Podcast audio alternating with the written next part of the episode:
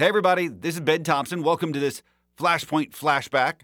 On this episode from April, we talk about Charlotte's red hot real estate market. You've got multiple buyers and bidding wars. It's great if you're a seller for sure, not so much if you're the buyer. In fact, some neighbors are being pushed out of communities they've lived their entire lives because they can't afford to live there anymore. So we talked to folks on both ends of this sizzling market. And we hope you enjoy this Flashpoint flashback from April 25th. Joining us today is realtor and property manager, as well as the president of the Canopy Realtor Association, David Kennedy. Mr. Kennedy, thank you for coming on. We appreciate it. Glad to be here, Ben. Thank you for having me. All right, so uh, tell me, quite the time to have your job uh, here in Charlotte. Uh, your best summation of what in the world is going on in the Charlotte real estate market right now. I mean, it's it's literally what everybody's talking about. So I think this is a once in a generation uh, real estate market. I think it began back in 2007, 8, 9, back in the recession years where the headlines were foreclosures, but the B side to those headlines were builders uh, losing their business, you know, small builders, medium sized builders, and uh, they never came back. So, what that led to was year after year for well over a decade, of more households being formed than houses being built to house these households. And so we've kicked the can uh, down the road for over 12 years. Uh, and now we're at a pinch in our inventory. And because Charlotte is such a desirable place to come, uh, it's not just affecting the people that live here and work here, uh, it's being uh, exacerbated by the people that want to enter into our market. So a very, very small amount of inventory out there and quite a bit of demand. And the, the dynamic you're describing to me right now, that doesn't seem to me at least it, that's going to be changing anytime in the near future. I mean, we're getting ready to go into summer. Summer, of course, is t- traditionally a, a, super hot time for the market. Um, and then beyond, Charlotte's still going to be a growing, uh, a, a thriving city. Are, are, you expecting this dynamic to, to, to ease up at all? Uh, we'd like to think that there's going to be some introduction of some inventory in the market. Um, it, there is no quick fix to this. So, um, what we need is more inventory, and what we need is more affordable inventory. And while we're encouraged uh, that we will have uh, new listings introduced to the market uh, that we traditionally enjoy uh, during this and the upcoming months, uh, this time of the year in the upcoming months, um, it, it, will not be enough to meet the demand. So obviously, we're encouraged, uh, but uh, we know that it won't be enough. Um, we've got a list of some of the hot uh, zip codes right now in Charlotte, and um, they run the gamut, you know, from you know Huntersville, Steel Creek, Wesley Heights. Uh, what are making these zip codes so hot? Well, there is the underlying theme of when a pocket of housing units or a zip code is quote unquote hot. The underlying theme is is twofold. It's affordability and availability. In other words, inventory that's affordable. So if you see pockets of uh, areas in Charlotte that are bucking the average, which the average uh, you know inventory is 18 days. So if you see areas that sales are going up or there's more inventory, um, if there's sales going up, then there's more inventory and it's more affordable. Um, if there's more inventory, that means there's probably more uh, what we call multifamily units. Uh, the price of land here in Charlotte is such that it makes it a little bit easier uh, for builders to build multi parcels, or excuse me, multi units on one parcel of land uh, than just one unit on one parcel of land. And, what do you see as being, I guess, the next big hot zip code? I don't think it's hard to predict. However, um, the one thing that I believe drives uh, commerce, it drives uh, population, uh, it drives value, is access to transit. And so wherever you see transit being construction or transit being proposed, that proposition needs to be done responsibly because it will ultimately drive activity. Um, one case in point is uh, the South End area. Once they put the Lynx Blue Line in there, um, everybody seemed to flock. So that's the next, I think, indicator. So it's not necessarily a zip code or an area. It is centered around where the transit overlays will be, and I think that's that's the beacon that we need to keep our eye on. Your message to folks watching this morning who are scared to get in on this um, because they know selling their house is going to be a lot of fun. They'll get you know offers over asking. Uh, but then they got to go buy somewhere, and that's what they're worried about. What would you tell those people? So the first thing you do is is you you get the advice of a realtor. The second thing you do is get the advice of a realtor. There is one realtor for every 230 people in the United States of America.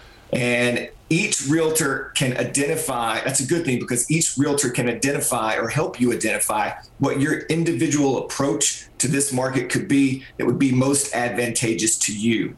Then once you get there, you have to understand that it's going to be a whole heck of a lot easier for you to sell something than it is for you to buy something. So uh, you'll get a great offer on on a property that you list um, it's just what you want to do uh, with that money, where you want to spend it. And you do need to begin with the end in mind and have a place to go before uh, you list and sell because it is uh, quite easier to sell than it is to buy.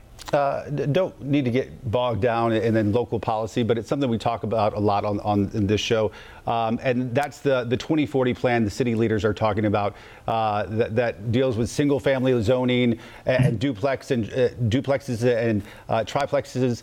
And I know it's been controversial. Uh, what is your view of that as somebody who's wanting there to be more inventory in the city? So, no housing in and of itself is is racist or discriminatory, whether it be single family or multifamily. However, housing has been used as a tool to discriminate. And so the balance that we have here is trust. There are some people that are afraid of single family homes because of how it can be used. There's some people that are afraid of multifamily homes uh, because of how those can be used. And what everyone needs is a level of trust that the right type of housing will be used in the right situation. And that level of trust needs to be built in the 2040 comprehensive plan. I'm optimistic, uh, but there's some things in the 2040 plan that I'd like to see modified slightly. Uh, but I am excited that we're not uh, that Charlotte is not flying by the seat of their pants when it comes to development and building. Uh, that we're actually trying to set a plan in place. All right, final question. Uh, your prediction: one year out from right now, April going into May uh, of 2022. Uh, will we still be talking about the same issues here in Charlotte? As we know, Charlotte's going to still be a thriving, growing real estate market. Uh, but are we going to be talking about the same problems? To an extent, absolutely. And here's the thing that is not necessarily a bad thing because there are people in incredibly densely populated cities that want to come to Charlotte. And what will that do? It will turn us into an incredibly densely populated city. That's not necessarily good or bad in and of itself. But what Charlotte is poised to do in the 2040 comprehensive plan is grow intelligently. And so there is going to be some growing pains that come along with that intelligent growth. And I think the pains will be worth it. So let's grow in a way that's going to help a lot of people, as many people as we possibly can. If that means we're like an Irish pub on St. Patrick's Day and we're one in, one out for the next year, I think that's something that we can live with. So I think down the road, the, the longer, bigger picture, I think we're poised for more intelligent growth and success. But we will be talking about this to an extent next year. Yeah, and probably the year after that, and the year after that. It's uh, a, it's a you know a, price of the success I guess the city's having, and, and that's that's only a good thing. Uh, all right, listen, thanks for coming on. We appreciate it so much. Uh, fascinating topic, and uh, Mr. Kennedy, you are in the middle of all of it right now. I can only imagine what it's like. All right, uh, David Kennedy, uh, join, join us this morning on Flashpoint. Mr. Kennedy, thank you. Appreciate it. He's joining us now for the second part of the show.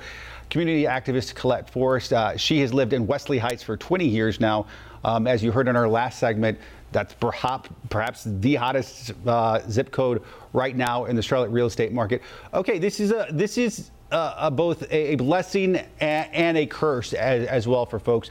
Uh, give us your perspective in a situation like this as someone who's been in one of these neighborhoods for a long time. Well, taxes. You know, the number one thing that you have to worry about if you're a black homeowner in one of these quickly gentrifying neighborhoods is taxes. You can go from paying less than $1,000 in property taxes to paying almost $3,000 in property taxes. And that's what I've experienced from 2011 to present date. So you need to be aware of programs. Mecklenburg County has a program that helps persons with taxes.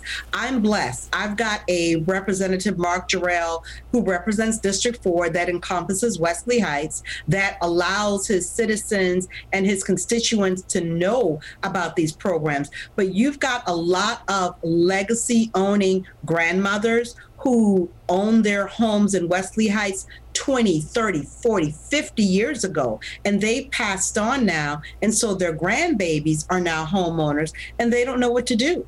Let's say that grandma had the property taxes to fall behind. So now you're really looking at a staggered amount of money that you have to pay. And it, it could seem like it's enormous. And here we come, open the door for predatory people that are mailing you things. Hey, I'll buy your house for $200,000. I'll buy your house for $100,000. What you don't know is that that's nothing to purchase the same type of home in Charlotte today with the market and how it's escalated. So it's a gift and a curse. Living in Wesley Heights now, seeing the growth, I'm appreciative, but I'm also scared for my elderly neighbors, my legacy homeowners, and their grandbabies, and their ability to keep up with paying for the home that their grandfather, grandmother worked so hard to acquire and pass on to them.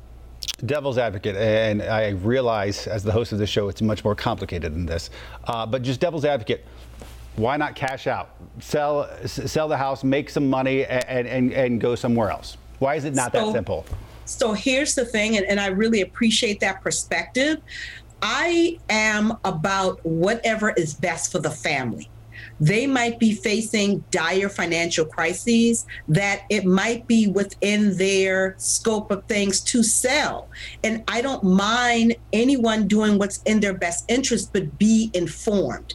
Don't sell your house for undervalue. You're selling your house for $100,000 or $150,000 because somebody mailed you a flyer. But what you may not realize, if you take the time to go through a realtor, and I'm not a realtor and I'm not promoting realtors. But what I'm saying is make sure that you have someone informed that will give you the best value for your home. Because the worst thing you want to do, sell your home for $100,000. Someone's going to buy it, flip it, and they're going to sell it for $500,000. And I have seen that happen doors down from me on my street. So you want to make sure that you get everything that your home is worth.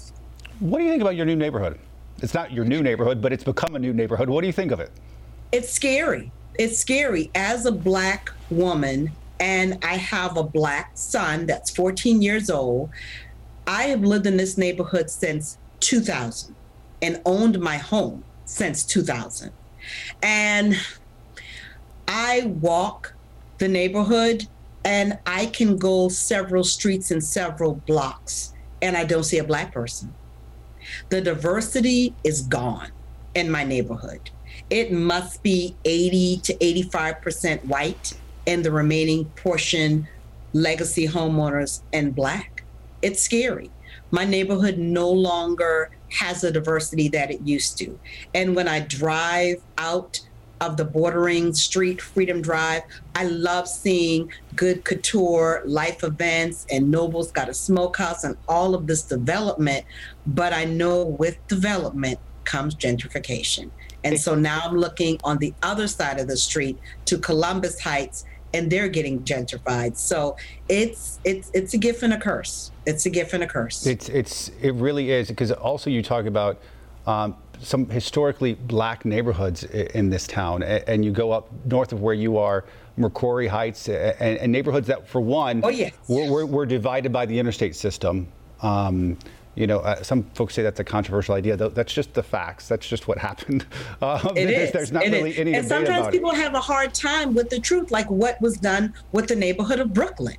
You know, I mean, the truth is the truth. You can't alter it. You can't airbrush it. The truth is the truth and you just don't want to repeat it. And, and to your point, you want to make sure that that um, these neighborhoods are, are maintaining some maintaining some diversity and. Um, you know, um, their original uh, sort of uh, character and the people who, who, who yes. made them what, what they are. What do you think? I asked our last segment about it. What, what do you think about the, the Charlotte 2040 plan? We've had you on before talking about um, housing issues and, and uh, and the like. What do you think about this whole debate over single family dwellings versus duplexes, triplexes? Uh, what, what do you think about it?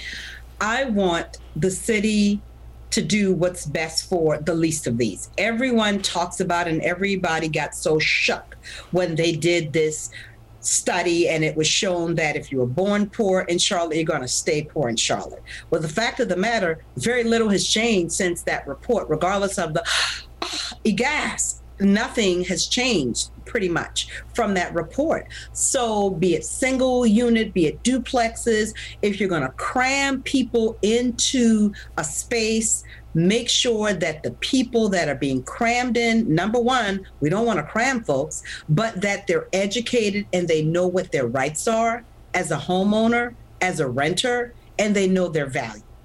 That's my problem because the density is going to be such that I don't want for one neighborhood like it used to be. You could look at Wesley Heights, you could look at Hidden Valley, you could look at McCrorey Heights, and you could say, wow, that's a black neighborhood. Columbus Circle, that's now being gentrified. And you can say, that's a black neighborhood. Not so much. Now, Smallwood, Bitterwood, Wesley Heights, McCrorey Heights, they're all gentrified. And I just don't know if that's a good thing. And I don't know if the 2040 plan is a good thing because I just don't believe that it's looking out for the least of these. I think our neighborhoods are going to be ravaged. We're going to look up and we're going to wonder where have all the black and brown people gone? That's why we uh, need to have continue having conversations like the one you and I are having, but they don't always need to be on air. They can be just between neighbors and friends and, and people who don't look like you and think like you. And um, these conversations got to keep on happening um, to make sure that we don't repeat the mistakes of the past. So, Colette Forrest, Colette, always a pleasure to have you on. You're very kind to ever invite me. Thank you. All right. Thanks for joining us for this Flashpoint flashback. And be sure to hit subscribe so you never miss an episode. See you next week.